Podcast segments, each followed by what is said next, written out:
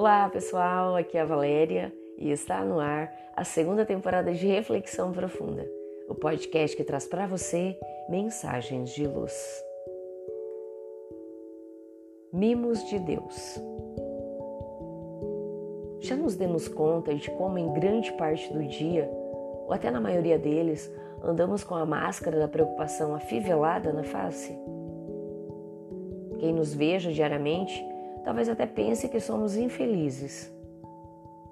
Infelizes porque precisamos trabalhar muito, porque temos muitas contas a pagar, porque os filhos estão pedindo mais do que possamos dar, porque não nos sentimos realizados profissionalmente, porque não fomos aprovados no concurso para o qual estudamos tanto.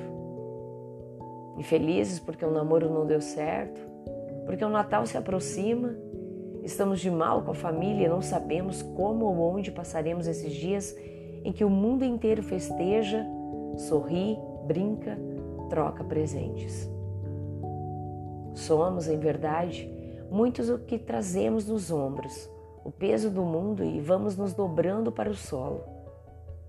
No entanto, deveríamos nos exercitar na academia de Deus, levantando o nosso rosto se fizéssemos isso, poderíamos perceber as roseiras florindo no jardim do vizinho, umas avesitas recém-saídas do ninho ensaiando seus primeiros voos entre os arbustos.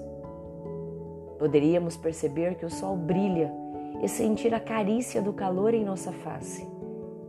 Simplesmente sentir. Oferecer mimos sem data estabelecida, sem olhar para o calendário é próprio de quem ama. E ninguém nos ama mais do que Deus, nosso Pai. Um Pai tão amoroso que na selva de pedra faz brotar no minúsculo orifício do muro envelhecido uma pequenina flor, sozinha, mas tão viçosa.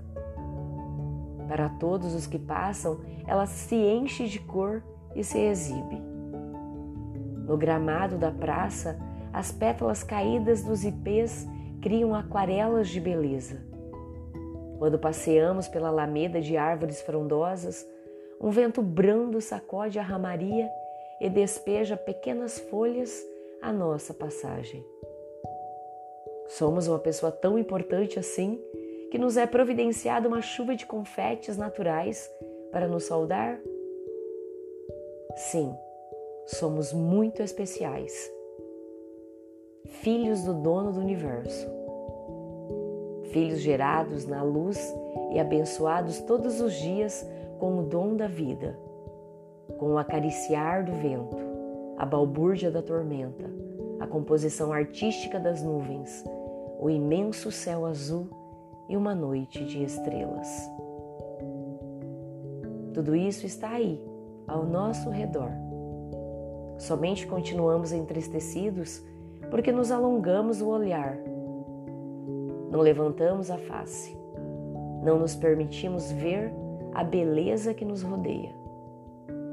Sim, estamos no mundo onde, conforme asseverou Jesus, teremos aflições.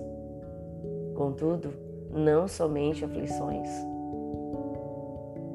Deus providencia a brisa ligeira para amainar as dores da nossa alma ele nos oferece muitos mimos, exatamente como quem ama o faz, a qualquer hora que o coração determine.